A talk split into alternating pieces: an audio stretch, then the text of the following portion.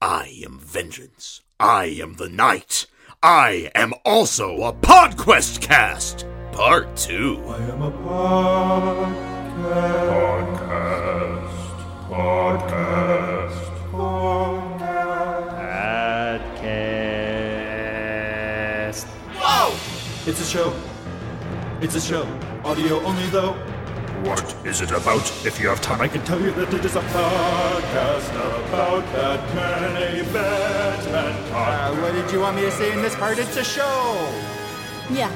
Yeah! I am a podcast. Oh! Hey!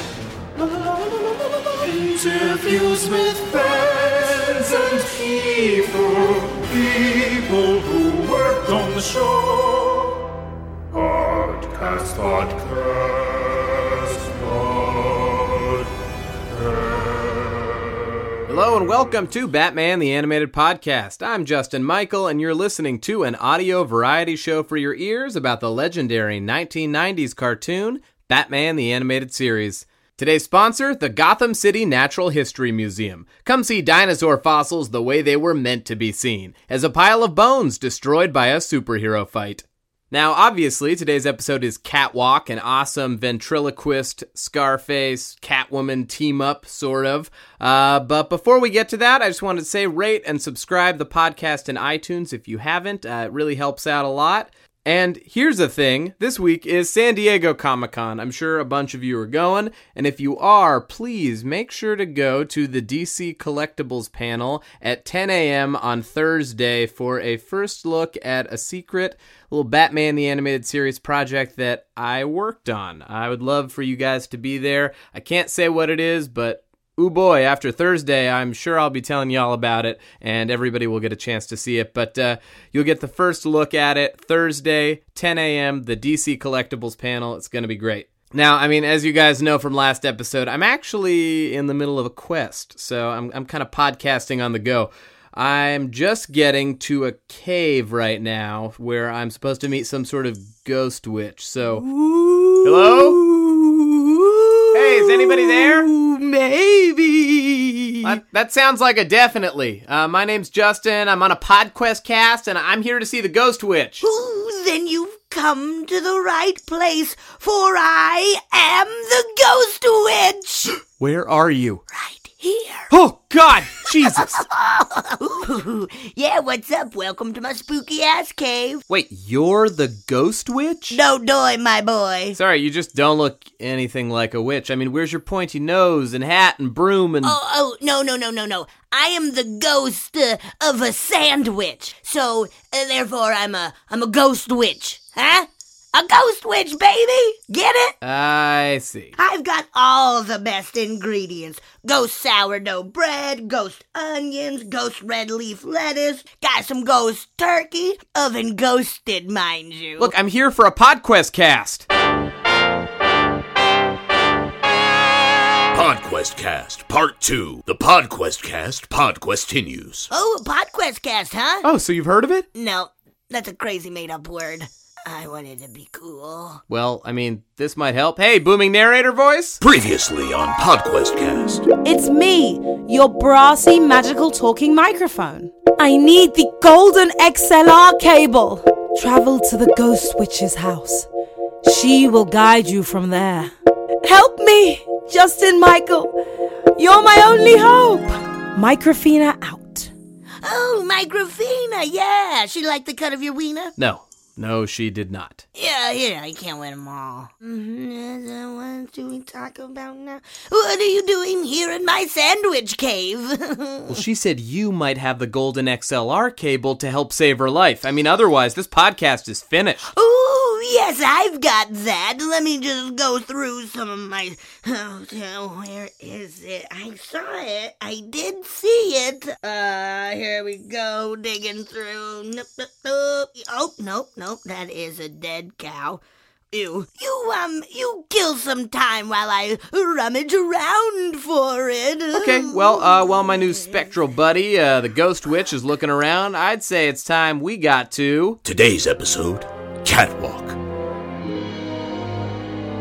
Anxious to take up her old ways as Catwoman, Selina Kyle joins forces with the ventriloquist and Scarface to humiliate socialite Veronica Vreeland. But the real victim is Catwoman herself, who is secretly set up by Scarface to take the fall for another robbery. Batman has to intercede before the furious feline makes things worse by killing the double talking ventriloquist. Original air date September 13th, 1995. Written by Paul Dini. Directed by Boyd Kirkland. Music by today's guest, Kristopher Carter. Animation by Dong Yang. We've got Adrienne Barbeau as Catwoman. George Dzundza, I don't know how to pronounce that, as the ventriloquist. Earl Boen as Rhino. And Marilu Henner as Veronica. I'm a horrible human being through and through. Vreeland. The animation is clean and on model, the writing's great, and it's just a fun and unusual team up to boot. I mean, the opening Catwoman flashback sequence is just another example of what made this show a cut above the rest. It's a bold choice to kick things off in your episode with a stylized flashback, but I think it works really well. This feels like the quintessential Batman versus Catwoman fight. It perfectly sums up their emotional relationship and does so with kind of a dreamy, expressionistic direction.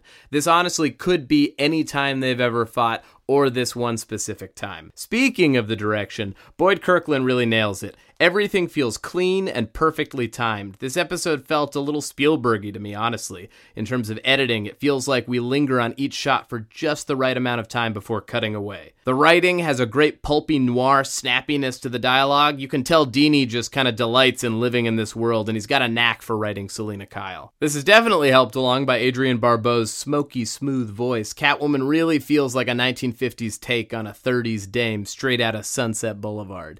God, I don't even know how you would interpret what that meant. Anyway, I mean, Dini's just the perfect guy to take on Scarface. This might be Catwoman's story, but he still manages to cram some wonderful, creepy, and tragic moments into the ventriloquist, helping to make this weird rogue a memorable one. Overall, this feels like one of the strongest Catwoman episodes in the series, which I kind of forget because it has such a high concept idea of a team up slapped on top. What's Catwoman's endgame? Is she truly reformed? We're in Batman shoes and along for the ride until the last minute and rooting for her to do the right thing. So, I guess if there's anything negative I have to say about the episode, it's just that the title card doesn't really hold up to some of the earlier stuff. Uh, it looks like a treated screen cap. Obviously, the music here is excellent, and we'll be getting to that in the interview very soon. How very soon? How about right now, very soon? Today's fan, Casey Trela. Casey's a good buddy of mine and a wonderful singer and musician to boot. He leads the band Hi Ho Silvero. He also plays with Dark Rooms. Additionally, he's composed music for many animated projects, including my very own series, Friendship All Stars of Friendship, and he's the guy that you hear singing most of the animated theme song to this podcast. So you can thank him for helping me with that. He also had a hand in creating music for that aforementioned super secret Comic Con reveal happening on Thursday at the DCC panel. So there you go. Today's guest, Kristopher Carter. Kristopher Carter is an Emmy and Annie nominated musician. He scored this episode of Batman the Animated Series along with pretty much every other show in the DC animated universe, and is the man responsible for the Batman Beyond theme. He's also worked on Young Justice, Scooby Doo, Ben 10, a bunch of other stuff. He's a member of the Dynamic Music Partners. He was also a really chill, nice guy. So let's just get into it.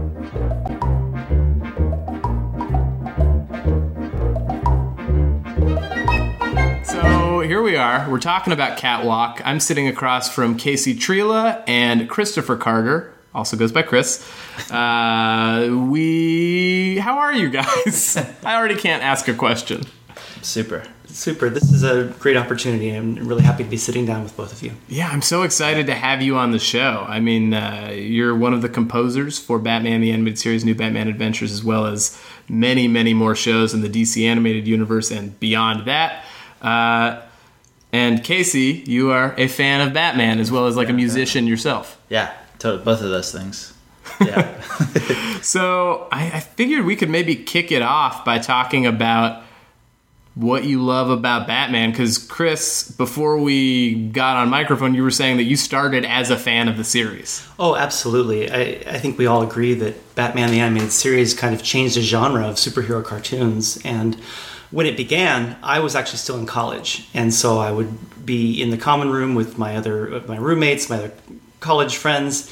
And we would just we were just geeking out over this great series and then its take on the Dark Knight and the darker tone of the stories and of course the being a composer, I was like so into the music as well. Yeah, the music was such a strong component of the series. I think it's like everything was such high quality, like the animation, the voice acting, the writing, but the music really stands out especially for me. And i think especially for like kids like it really resonates like you soak that up even more than anything else. Like tremendously yeah. I remember as a non-musical kid i would do action figure shows for whatever my parents and anybody else who would watch it in my house. Like my sister was bored to death. But uh, i would try to emulate the music with like i would you know do the villainous themes and stuff uh, and it sounded terrible compared to what it actually is. But like that stuck. Like if you could play like one of the villain's motifs i would know which one it is which i think is a testament to the show and to me being ocd do you remember what the first episode was that you watched?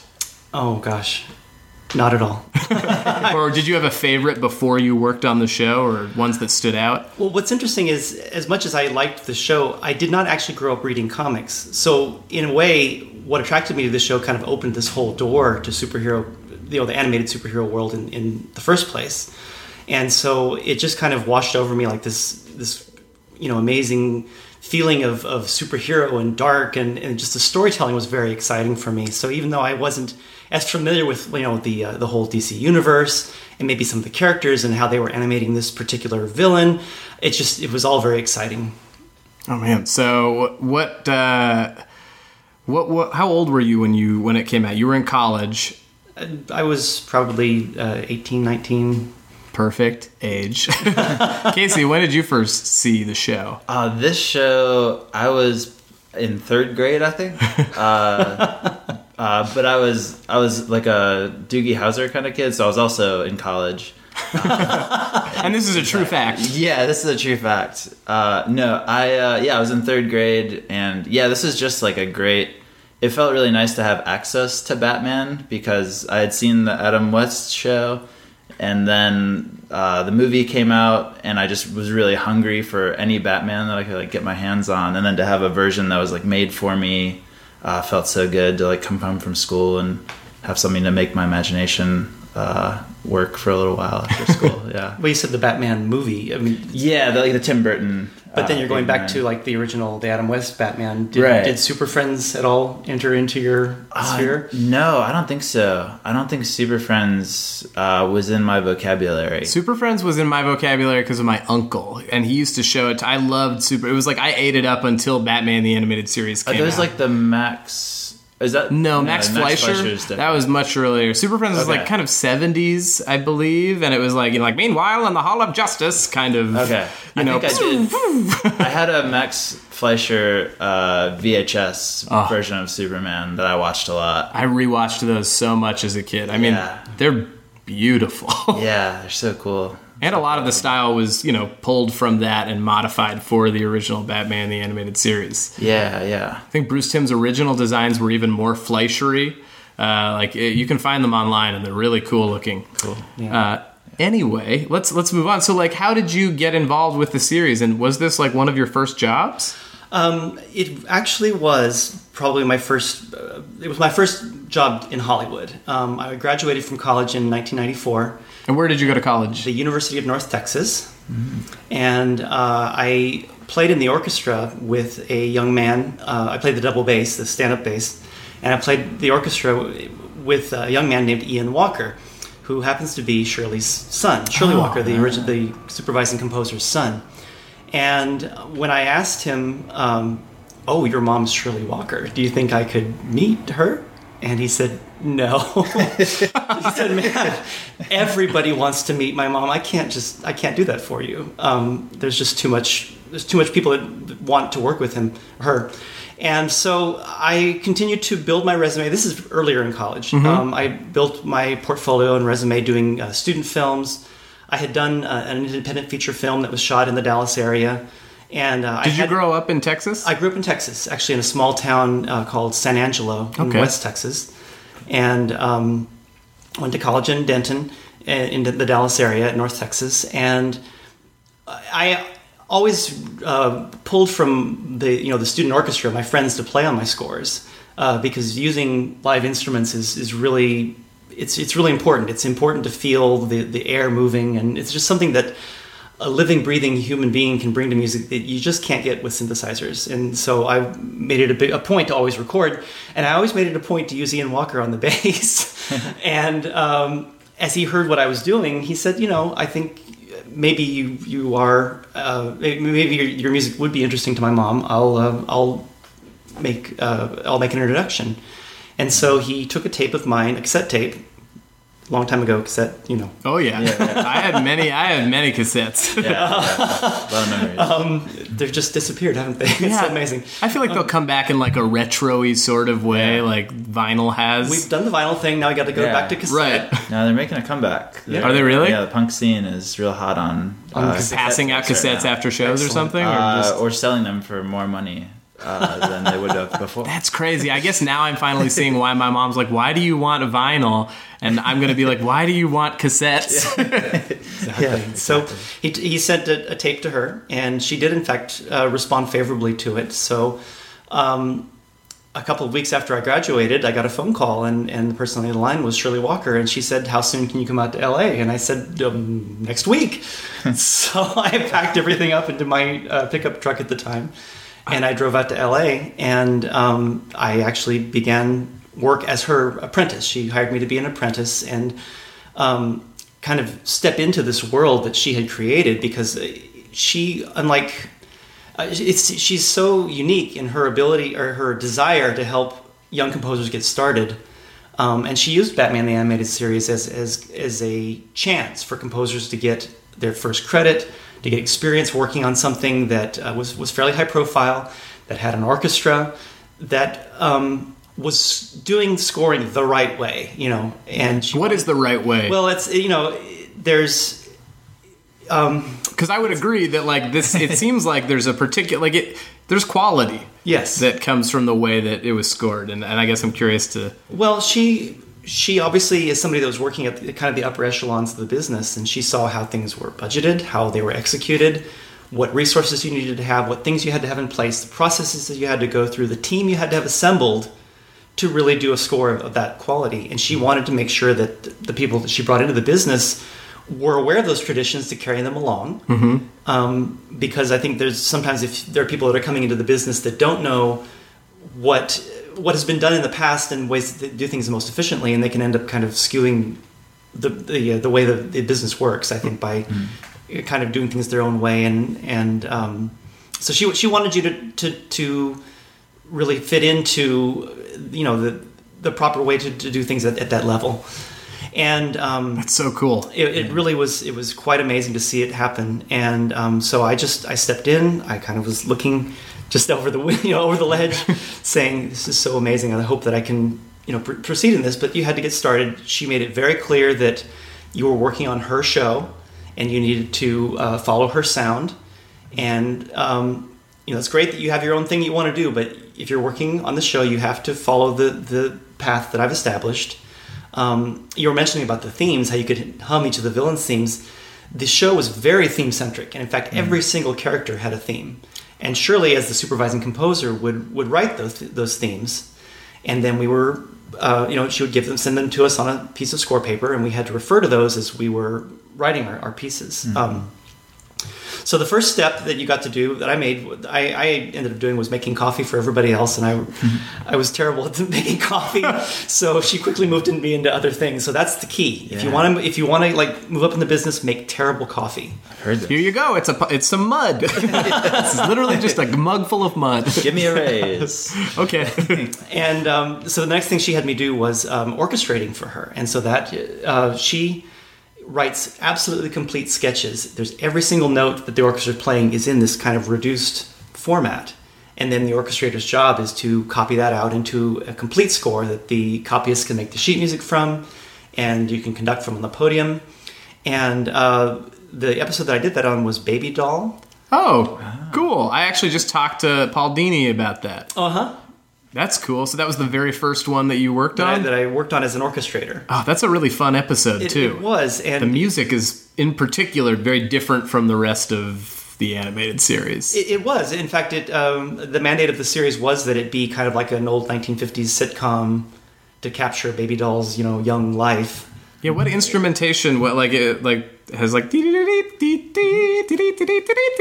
Yes. It was well, a xylophone. Okay, I, I, I know that little about music that I can't even tell you what a xylophone sounds like. It was a great description, uh, like audio description you gave. Oh well, yeah, you know, I, I'm, I'm well. If anybody just wants me to do the score for things vocally, it'll sound terrible.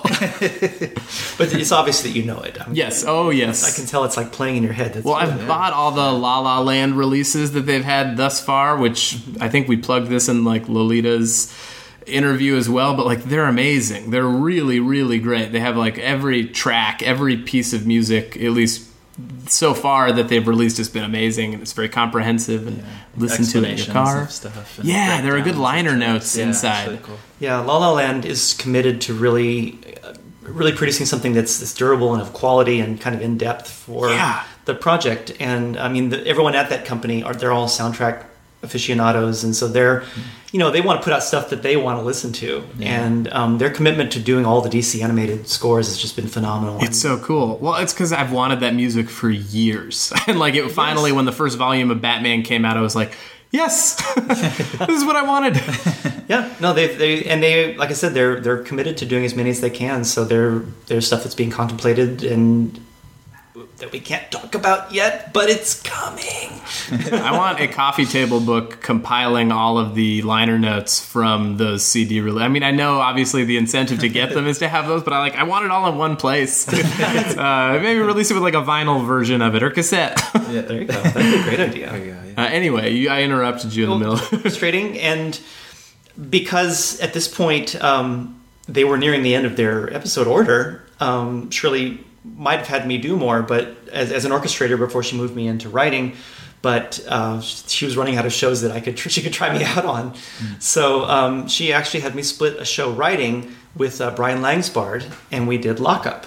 Oh, cool. Yeah, it's another like kind of like third season. I don't know how the seasons were divvied up, but it was a later episode before the style changed or visually. The visual style, Yeah. yes, absolutely.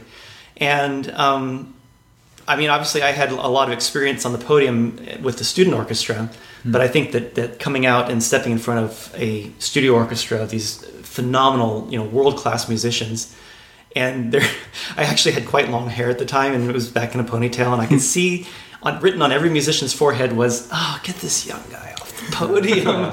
oh, what is this? So how old were you I, when I was stepped 21. Jeez. Uh, well, no, I was 20. I'm sorry, 22. I was 22 Oh, at that that's point. fine. You're right. Never Yeah, mind. You were an old that man. but to them, there was a lot of there was some skepticism, and then we did the first cue, and then I know that when I gave the, the first cutoff, and I looked around, and uh, I could see that everyone was smiling, and they said, "Oh, okay, this this guy knows what he's doing." That's And- comforting.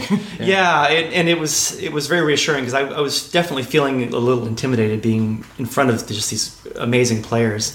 Where did you record? Um, that we did most of the shows at Paramount Studios. Okay. Uh, they had a uh, it was called Stage M, and unfortunately, it doesn't exist anymore. They they tore it down, um, and we were very very sad about that. Uh, in fact, one of the last sessions that we did there was the main theme to Legion of Superheroes, Oh, cool. and um, at that point, they were kind of starting to pack stuff up in the studio. Uh, but w- we recorded so many great scores there, and it was a perfect size because it was a medium-sized room for a medium-sized orchestra, and so it was just a perfect fit, and the sound was always phenomenal. Oh, it's been sentimental. Like as you were doing that final. Where do you record now? For Um, it, it kind of depends on what we're doing. If we have a full orchestra, a lot of times it's at uh, Warner Brothers. Um, they have a fantastic stage. Um, there's not a lot of rooms left, unfortunately. I think it's kind of a, a sad thing that there's not as much scoring, live scoring with orchestras going on in, in uh, Los Angeles right now. So it is very difficult for, to keep these rooms open. And so I know we're always trying to find find opportunities you know to sit down with producers and say hey these stages are they're here let's use them let's record with the best musicians in the world yeah, and uh, so that we we're, we definitely try to do that when we can it feels like what was so great about the show is like in every aspect, it, it felt very collaborative, and it was let's get as many people in the same room as possible. Whether you're doing the voice records, which also doesn't happen as much, they'll individual, you know, like you can hear the difference with that, and it sounds like musically is it's a similar story. It just feels Yes. like getting everybody there. There's something I don't know. I mean, even like the energy of it just feels better and, and it translates like supports the episode that much more Yes. Yeah, I feel like I felt that as a kid, uh, but I couldn't process what like the good parts or where it was coming from. But now, like looking back on it and knowing like there was a real orchestra assembled every time and people were in the same room talking, yeah, it feels really nice that it holds up. Um, there's not many shows like that from my childhood that like hold up the same way now. That I'm I think a, well, a lot of those Warner Brothers shows at the time, I feel like Yeah. were the only ones doing. I mean, They're maybe correct me if I'm wrong. thing. You probably know better, but I feel like like the Animaniacs, like even like the the comedy shows as well as the superhero shows, felt like there was like a certain era where they were doing that all the time, and it raised the bar. Yes, there were, and that uh, that was coming a lot from the the the, high, the top brass at Warner Animation. Jean MacCurdy, who was the president of Warner Animation at that point, um, that that was her mandate. She said, "Go out and make great shows, and we're going to support you financially." And and um, there were pretty much two camps. There was the animated superhero camp, which was Batman, and then later Superman, and moving onward, and then the comedy with Animaniacs, and it was a whole separate set of composers too. Um, Interesting. uh, originally, uh, uh, I think the, the main composer that we think of from the Animaniacs era was uh, Rich Stone, and he had a lot of people that worked with him, and then Yeah. Shirley was heading up the superhero side. Did you ever cross over, or it was very much separate? Um, we, we were so busy with the shows that we had, there wasn't really even the time. Well, especially when they started piling up, I feel like Superman and Batman Beyond and all of that started to overlap a little bit at the end. Like the new Batman Adventures and Superman was happening, and Yes. so I imagine it was just like way more work. Yeah, I mean, well, by the time Batman Beyond happened, that was the only superhero show they were doing. But Okay. yes, Superman and New Batman were all happening at the same time, and it was it was very very busy. Well- but but a testament to Shirley and the way she managed it because she um, she kept it all going. And I don't know, just I mean, all of us that had this incredible privilege to work on that show, we're just so grateful to her letting us kind of spread our wings and get some experience and and um, she really really brought together an amazing team that I'm just in such awe, awe of. I'm I've only heard great things about her. I, I'm being a person who did not know her at all personally. It was uh, when when she passed away. It was very it like hit me hard, uh, and like because I grew up seeing her name on this, and like I don't know, I feel like there are a lot of like celebrities that you know people are affected by but for me it was like very like shirley walker was like a big part of my childhood like seeing her name hearing her music and the people she influenced like it was uh it, it, it was very sad um but there's some great keep plugging this la la land stuff but like there's some great tracks like kind of like behind the sceney sort of you know like demo-y kind of tracks where you hear her talking to the orchestra and it's like oh this is so cool so as a nerd listen to it you guys there's the there's the wonderful uh, bonus track. I- Was it on the first disc where she talks about the theme? It was, it Yes. was a Yeah. presentation that she had made for the producers, showing all the things you can do with the theme, and it, it's it's just mind blowing how she thought of this very short little piece of music and then all the different ways you can do it, and the way that she kind of plays through it and talked it talked it through, and Yeah. you know what a great way to get the producers hooked on the material that she's created. yeah it's so cool yeah. All right, we'll be right back with more interviews soon and really dig into Chris Carter's take on Catwalk. But first, I just want to check in on Ghost Witch. How's it going? You find anything? Ooh, nope. But will this help? It's a knife. Uh, nope. Oh, I have one plate from a set of like 12. Nope. A used paper napkin. It doesn't look too bad. Who wants a used napkin? An old wheelchair with no wheels. So I guess a chair. Yeah, no. Okay, kill some more time. I don't know, go to a commercial or something. Okay, well, guys, normally I do a regular commercial, but in lieu of that, here's a song by today's fan, Casey Trela, his band Hi Ho Silvero. I know I usually do something sillier, but fuck it. His music is great and you should give it a listen. So this is Hi Ho Silver Oh's What Am I Doing?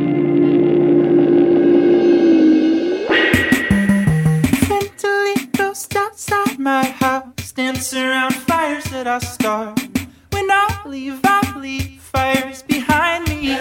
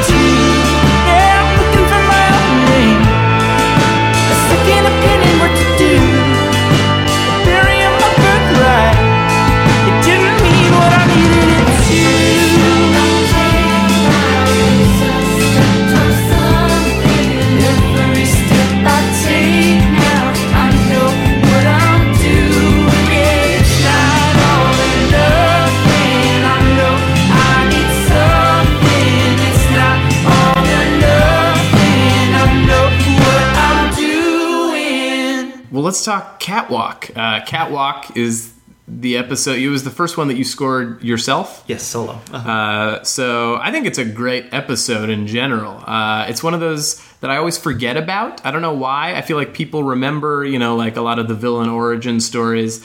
Uh, this was like a Catwoman Scarface team up, which ended up being it's like a really high quality episode. It was written by Paul Dini. Yes. Uh, which all of his episodes are usually really great. Mm-hmm. Uh, and the animation was really good on it too. Like I think it had everything going for it. Yeah, all the way through the animation felt really like like they really took time on scenes where there wasn't like much happening. Like it was just Catwoman flipping around in a museum, but it just looks beautiful and like it feels really patient. And yeah, That whole Catwoman opening sequence where it's kind of her, it's like sort of like a flashback, uh, but it's like beautifully animated. It's like one of the best Catwoman sequences in the show, and I'm like, oh, this is in this episode.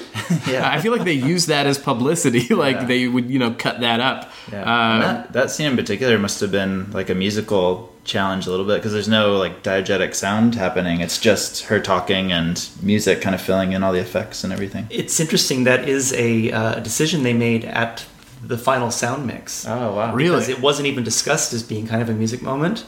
Um, but Bruce Timm liked the way that it sounded with just the music and the voices so much that he told the sound guy, "Take it all out." I love it.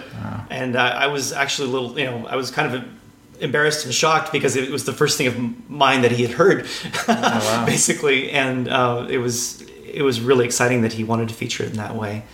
Um, Yeah, it's so cool. because he um I, I know that you know Shirley obviously would vet the people that she was going to bring onto the show, but then after they wrote something and she was very uh, meticulous about reviewing sketches and making sure that it would kind of pass her, you know, she could put her seal of approval on it, but then it still had to go to the producers and have them react to it for the first time. And I, I know that sometimes the producers would say, "I don't think this is the best match for our series," and other people, "Great, let's keep you know, let's have more." Mm-hmm. So that that definitely that first episode, which of that was kind of there was kind of nerve wracking of what's he going to think of it. Yeah, there's a lot riding on it at this point. and um, and yeah, he, he responded very favorably to it. So And he's also not a guy who he seems, from what I've heard, like a very he's not afraid to kind of say when he doesn't like something, or at least like uh, he's a very particular person. So like he and Shirley seem like they're like no quality is still like the most important.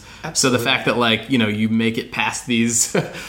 I don't know these hurdles along the way is really cool that you got to like learn on the job. Yeah, a little bit. I mean, it, there was definitely an expectation of you know this isn't this isn't school anymore. There's the expectation of you got to be a pro and you got to do your thing, but we understand you're a new professional. So, but you st- we're still ha- the expectations were still very high. You know, and, and yes, I mean, I I do think that, that Bruce has very particular ideas about what he wants, and that's great. That's what makes his shows so vibrant. Yeah. is that he's very bold in his in his choices, and um, he doesn't. You know, it's not. There's no wishy washiness there at all. Specificity will always yield, I think, like a better result. the, the story is about Catwoman. It's about her, you know, her temptation to be who she really is, and of course, at the end of the show, spoilers. She, we know that she has to be. She has to be Catwoman. Yeah. And the fact that um, Scarface kind of helps pull that out of her is not as important to the story as just the, the, the decisions that she's faced with and what she has to do. And I think that's why musically we focused more on, on her and her you know her character. Yeah, will you talk a little bit about her her theme and like how how the, the sound of Catwoman in an episode, Um, or how you went about scoring it?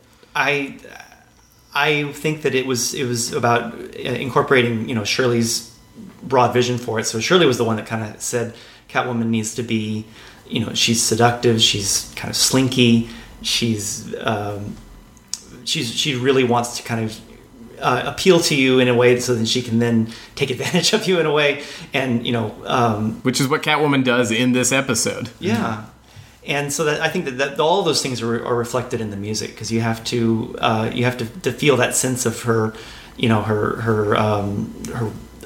I'm blanking right now, but you, you have to feel that the sense of, of, of her seduction. It's a seduction that she you know she puts over on, on people and Yeah, it feels like the music's even like enticing you to come Yes. closer, like turning corners. And then it's like, what's over here? Uh, yeah and um, It seemed like there's always something like diabolical kind of poking in to like Uh-huh. there'd just be a loud blasts of horns kind of while there's that like slinky music happening. Just every once in a while, just like this little siren kind of telling you like something's wrong. Right. and deal with it.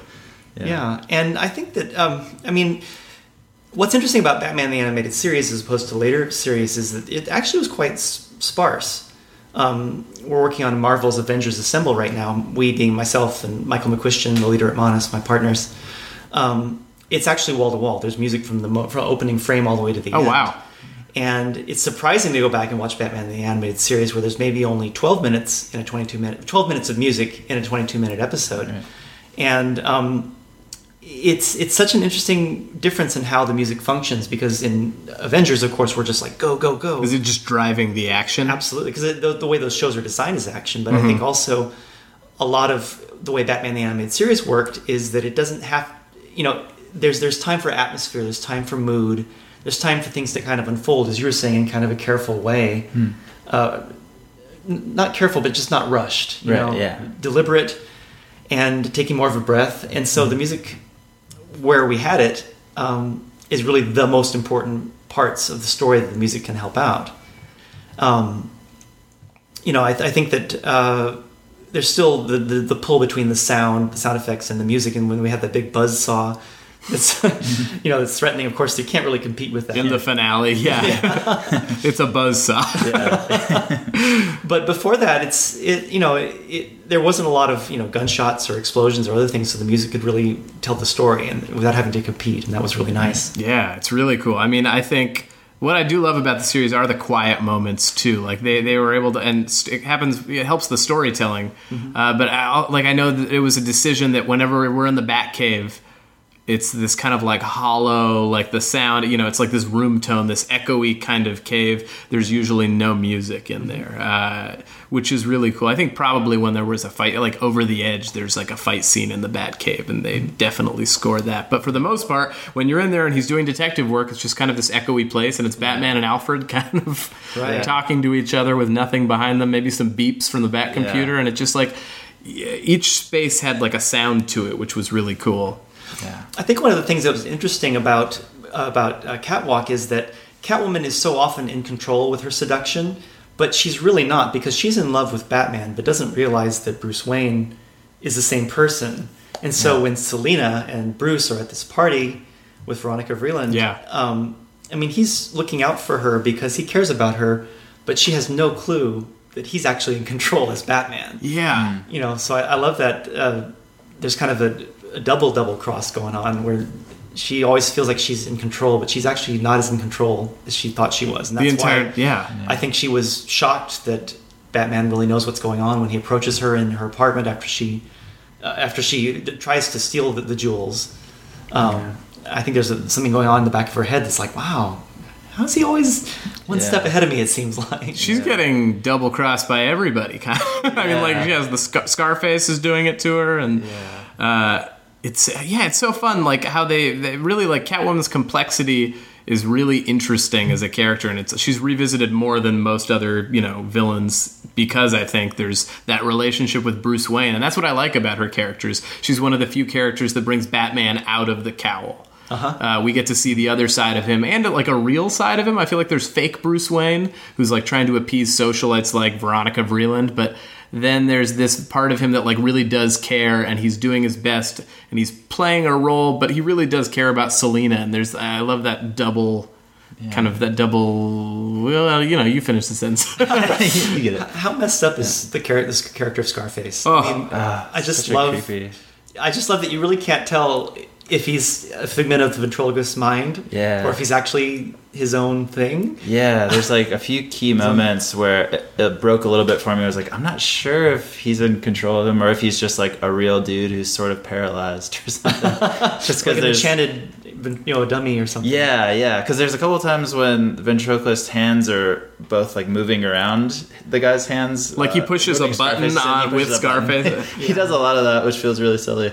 Um, but uh, all the while, like Scarface is talking and his mouth is moving. So I'm like, how is his mouth moving if both hands are on Scarface's hands? oh yeah Yeah, there's Yeah. little things like that, and That's what I love about voice. the ventriloquist is like you know he is that trap like there's the you sympathize for Wesker Arnold Wesker is the name of the guy and but like at the same t- what Uh, we know, yeah. oh sorry sorry well yeah just, throwing it out there just throwing it out there uh, but there is that like supernatural element to him and I think they play that up even more so in the new Batman Adventures there's an episode called Double Talk where like Scarface's henchmen try to bring Wesker back into it because they miss kind of the Scarface, even though he's like kind of reformed. Right. I, I, Wesker has one of the only like happy endings at the end of his like that. The end of that episode, he actually like meets somebody is living happily, and Batman helps him. But in every one of his episodes, there's always like a horror, a grisly death for the Scarface because they could get away with it because he's a puppet, and the ventriloquist crying.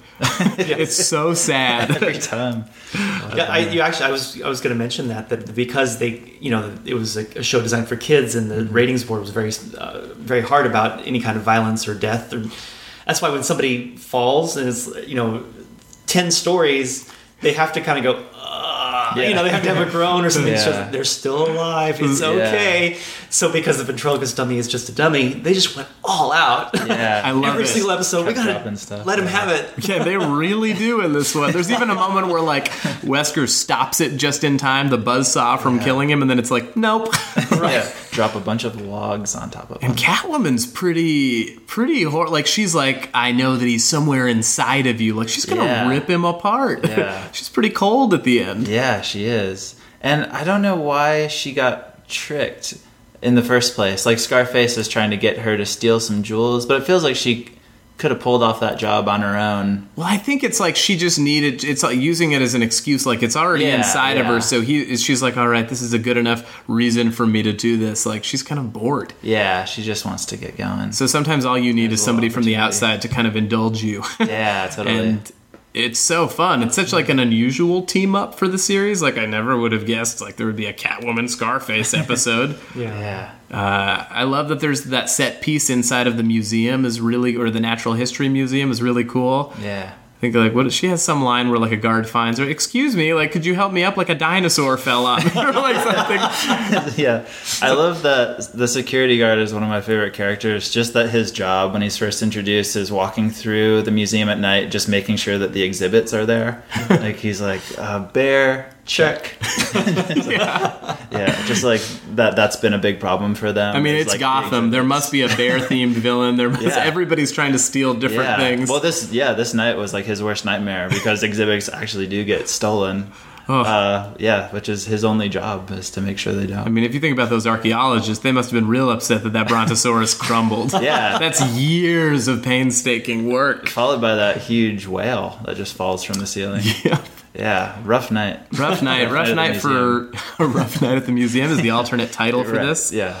Um, well, what else do you have? Like, what else went into making this and scoring the episode? Um, I think one of the things that I wanted to try was kind of some unusual sounds, and like the opening theme before the flashback begins, I had kind of a my own introduction theme. It's not Catwoman's theme, but it's just my own introduction theme. I actually had played on both an what's called an alto flute and a bassoon, playing in octaves, playing uh, close to each other but not quite the same note, and um, that theme ended up kind of tracing through a lot of different versions throughout some of the action music and during the part with the uh, the whale Yeah. um, actually it's playing in like the tuba and the low brass and, Ah, and so it's all about it's all about exploring ways to have catwoman's theme appear and Yeah. and at the end we return to that exact same music as the beginning. And for me, that was kind of you know, she's gone off to be Catwoman again. You can't s- stop her. Hmm. And so in a way, I'm actually foreshadowing that all the way from the very beginning. You know where we're going to go. Oh, that's so hmm. cool. Yeah. But you don't realize it until you hear, hear the end and have that connection. Ah. Yeah, I mean, like the the again, just another reason why the music was instrumental to pun not intended, but I'll take it. Uh, instrumental to like you know good storytelling. I feel like story above all was kind of the rule of Batman the animated series, and everybody was supporting that for like it seems. I keep saying it, but it feels like such a natural and good collaboration, which is like instrumental and I keep saying that uh, in in any good show uh, or any good piece of art that's you know like like television or a film, but like it really all came together. Like that's so cool that you were supporting that, and if you like really listen for it, it's there. Yeah, I, I mean, story was paramount to Shirley's uh, whole process, and that's something I, I, that she taught me from the very beginning. Is that you know they've got all these action and explosions and fighting, and the question she kind of t- I watched her ask, which I try to ask now myself, is you know what's really going on here? What is the story? What does the music have to say? Because you know if you've got fighting and you've got explosions, that's already on the screen you know the music doesn't doesn't have to necessarily say that but if there's you know what is the main character feeling? Is he fighting because he's feeling rage that something happened something terrible happened and he's trying to avenge somebody's death? The music needs to be about the rage. It doesn't need to just be about the fighting and the action. Right. and um, so that again was just always always start there. What what's really going on here? What is the story and what does the music have to to to tell Yeah, and I imagine you took that. I mean, like you've worked on so many shows since then. Like, what was the difference between working on Batman versus Superman and Batman Beyond, which is its own animal, uh, as well as Justice League and Unlimited and, and beyond that? one of the big differences uh, the biggest difference i think is just more the the sound that you establish for a show because superman as a character is much brighter you know his shows had a lot more uh, bright colors there's a lot more daytime and i think the orchestration reflected that. It's it's a brighter sound in the same same way. Um, it still is about the story. It still is about what is what emotions does music have to support. So in that way the process really isn't all that different. It's more about painting a different sonic picture that goes along with the visuals that you're seeing on screen. So Superman was brighter, Batman Beyond was, for lack of a better word, futuristic, but that meant you know edgy and techno and the way that we kind of combined, you know. Uh, those types of instruments, but we're still telling a story. We're still using them in a very symphonic fashion, and um, it, even coming all the way forward to Young Justice. Young Justice was completely different in the sense that it was more sound design. It was atmospheres and um, uh, tribal drums and kind of angry synths, but not in the same way that, that uh, Batman Beyond was. But It feels still- like teenagers, you know, like well, it does, but also it it uh, it, it, is, but it, it, again, not in a bad way. Not I at mean, all, like not at all, uh, because you're right. It is a, a show about teenagers. Yeah. and um, but that's what we needed to, to to do was still tell the story. So rather than having a, a theme that you could hum for somebody like the the, the light, Mm-hmm. we would have a certain synthetic sound, and so whenever it's something about the light, it, we would play that exact exact sound. That's cool. So it's still a, Just like a little cue, even if it's in the back of your head as you're watching, you're like, ah, it's a certain kind of sparkly, tinkly atmosphere. It doesn't have a pitch to it. yeah. and it's not a melody that you could hum in, even in the slightest, but it, it it was repeated each time. And it's again, it's all about the storytelling. Do you have any favorite scores that you've composed? Um, or episodes, I guess? Oh gosh, I know this is a broad question. Which of your children is your favorite child? I think the politically correct answer is whichever one I'm working on right now. yeah. or I mean, in the past, I guess uh, you did a lot of work on Justice League Unlimited, Uh, yes, uh, which I think is an excellent show that sounds very different. It was like more like rock and roll, like well, we had done Justice League 1st Uh-huh. and then when they rebranded the show as Unlimited, um, it was, this actually came from Bruce Timm. He said, "I want to try something a little." A little different. Um, he he often talked about you know uh, Kiss and Queen and those types of you know, classic rock. He's like, wouldn't it be cool if we could bring this classic rock sound in with the orchestra? And that's why Justice League Unlimited kind of went that direction. And uh, you know, the theme song that Michael McCuistion wrote, Yeah. which I'm just such a fan of it, incorporated those elements. Yeah, it's really cool. And he got an Emmy nomination for that. So Also very cool. Very cool. And um, and so Justice League. I mean, it was still about Batman and Superman, but it had a much broader scope. Mm-hmm. And Felt we- epic. yeah, and that was one of the things that uh, Bruce had even said, even before Unlimited, but just Justice League was, if you're going to have seven or ten or eleven or however many superheroes there are, you better give them something that they're all going to have to have their hands full. Because if we've spent all this time doing Superman and Batman, where just one hero is basically saving the universe, we need to save, or well, saving the world. We need to save the universe now, and that's why I think those shows were so much more epic, and the, Yeah. the music had to grow.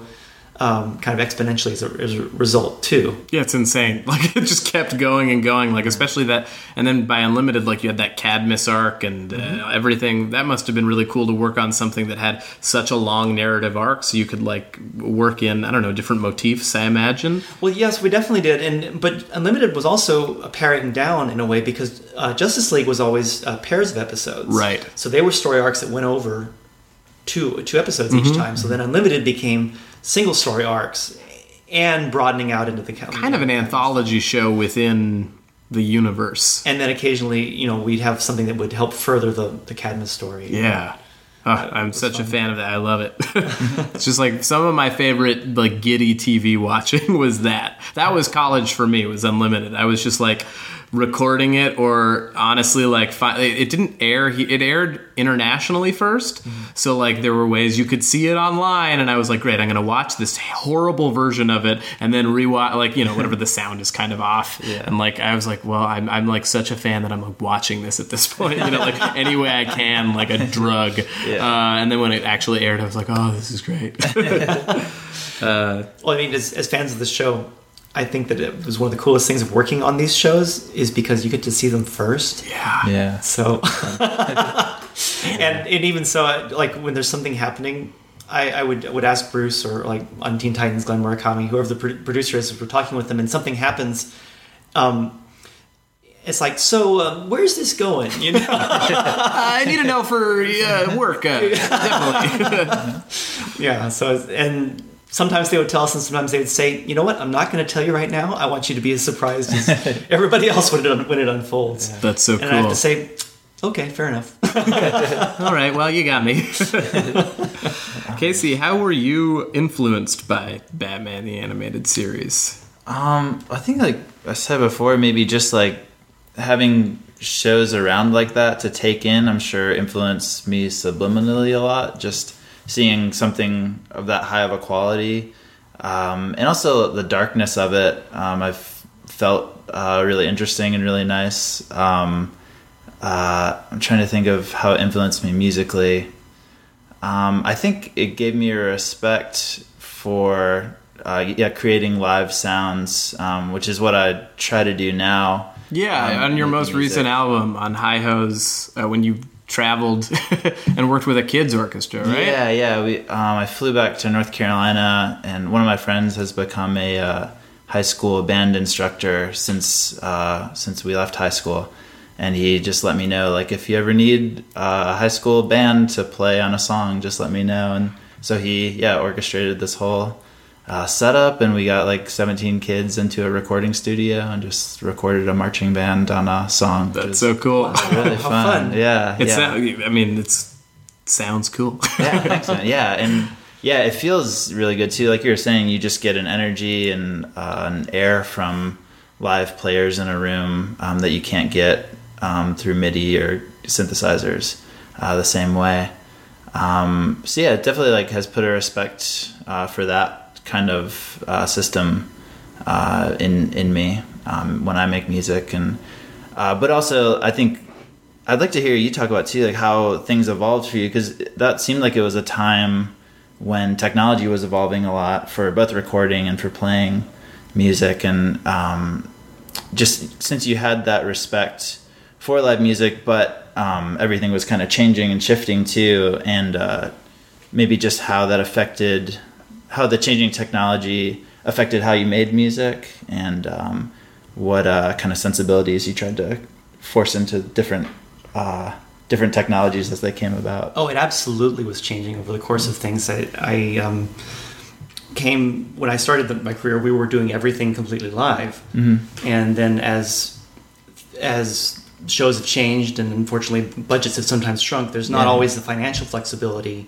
to have a complete full orchestra. So Yeah. you have to end up doing some, or if not all, of the episode. Uh, what we call it in the box, where it's all being produced by synthesizers and Yeah. samplers.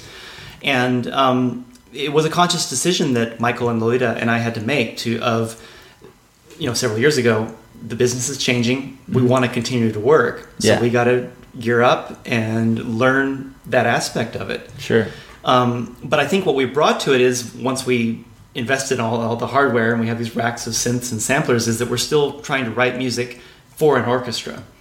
Because if you have an idea of what you know a real violin section is going to be playing, and you write music that would sound good on a real violin section, it actually makes a big difference when you're using samples. Yeah. Um, that way, you know, it's we're still writing for an orchestra, even though then we have to not only write it, we have to go back and perform it on the, the keyboards as such. But we're still thinking orchestrally. We're still trying to bring that same level of expression uh, and playability to each part Yeah. to what we have to do with the synthesizers. But it's Yeah. it's um, I mean, it's it's really unheard of at this point for any score, I think, to not at least have some uh, part of steps in the computer because you have to do what are called uh, previews you, or mock-ups. You have to create the score, even if you're going to record with an orchestra.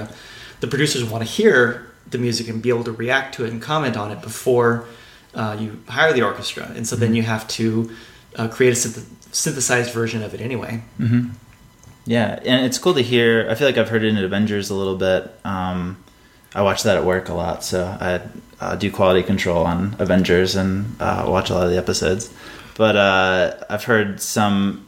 It's cool to hear the basis of um, good orchestration, and then also mixing in some newer elements like some synth and some uh, electronic drums and that sort of thing. Uh, having those come together and having a good sensibility of both too. it's together. the Avengers has been fun because they, they Marvel is so uh, pays such such attention to their storytelling in all their different media, and they want there to be a correspondence between the cartoon and the movie and the TV shows. Right. Um, and so while we don't have to recreate the scores from the movies, we can bring over some of those elements. And I know that the Yeah. um, you know having a pounding synth bass or these kind of cool drum ensembles along with the traditional orchestra Mm-hmm. is something we've been having fun exploring to kind of add some of the flavor from the movies to it. too. yeah, that's cool. That's so cool. Well, anything else we want to talk about in terms of catwalk or anything you wanted to bring up before we Um, wrapped up? I think um, I, I, Catwalk just it really blew my mind. It was my my first chance to kind of participate in this great thing that was Batman the Animated Series, and uh, I just have again such gratitude to Shirley for letting me join the team and being a part of that. Um, fortunately, uh, there were other shows that we worked on. We went on to Superman and Yeah. and Batman Beyond, and and um, it was a real privilege to continue to be on her team. And then once she uh, more or less stepped away from the animated TV to work on features. Uh, for Michael and Lolita and I to continue working on all those shows, it's just been really, really amazing. It's just these shows are everybody that's worked in every different department the voice actors, the directors, the artists they're all just so amazingly talented. And in animation, almost more than any other filmmaking kind of endeavor, is is so collaborative. You really have to do your part with everybody else's Oh, yeah. part, and um, just getting you know getting to see everybody, all these amazing people that are so talented in all these different areas come together and create these little works of art. It was really really fun. Oh, it's so cool. Yeah. Casey? Um, I'm trying to think. I know there were some literary references we did not Yeah. go over. That was cool. Uh, There's like a couple literary references where Catwoman keeps talking about how she's the cat that walks by herself, which is a reference to a Kipling short story, like a folk tale about why, like the relationship between humans and cats, uh, and how that came about, which is kind of fun. I just read through that before I came. Yeah, I never knew that. I know the Lady or the Tiger reference I got. Yeah, the lady and the ti- the lady or the tiger reference was cool too. I just looked that up uh, before I came over. Gosh, for all the Kipling that I've read, I didn't make that connection. No, I uh, read it on a Batman the Animated Series Wikipedia, so, so I'm not uh, that intelligent. I just am good at looking stuff up after I see it. That's awesome. I, I, I actually did not know that, so that, that's really interesting. Yeah, That's it Cool to learn something. Yeah, and, uh, But hey, Paul Dini, yeah, Dini smart guy. is Paul? great. Well, cool, guys. Thank you so much for sitting down with me. Well, it's a, a pleasure. Thanks for inviting us. Yeah. Thanks so much. It was fun.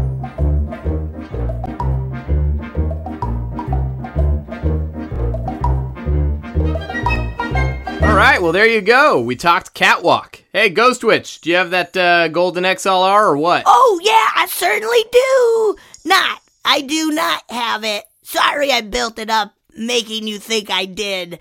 Um, what is it you wanted again? The golden XLR. I just said it. Oh, yeah, I don't even know what that is. But I need it. I mean, I'm on PodQuest Cast Part 2.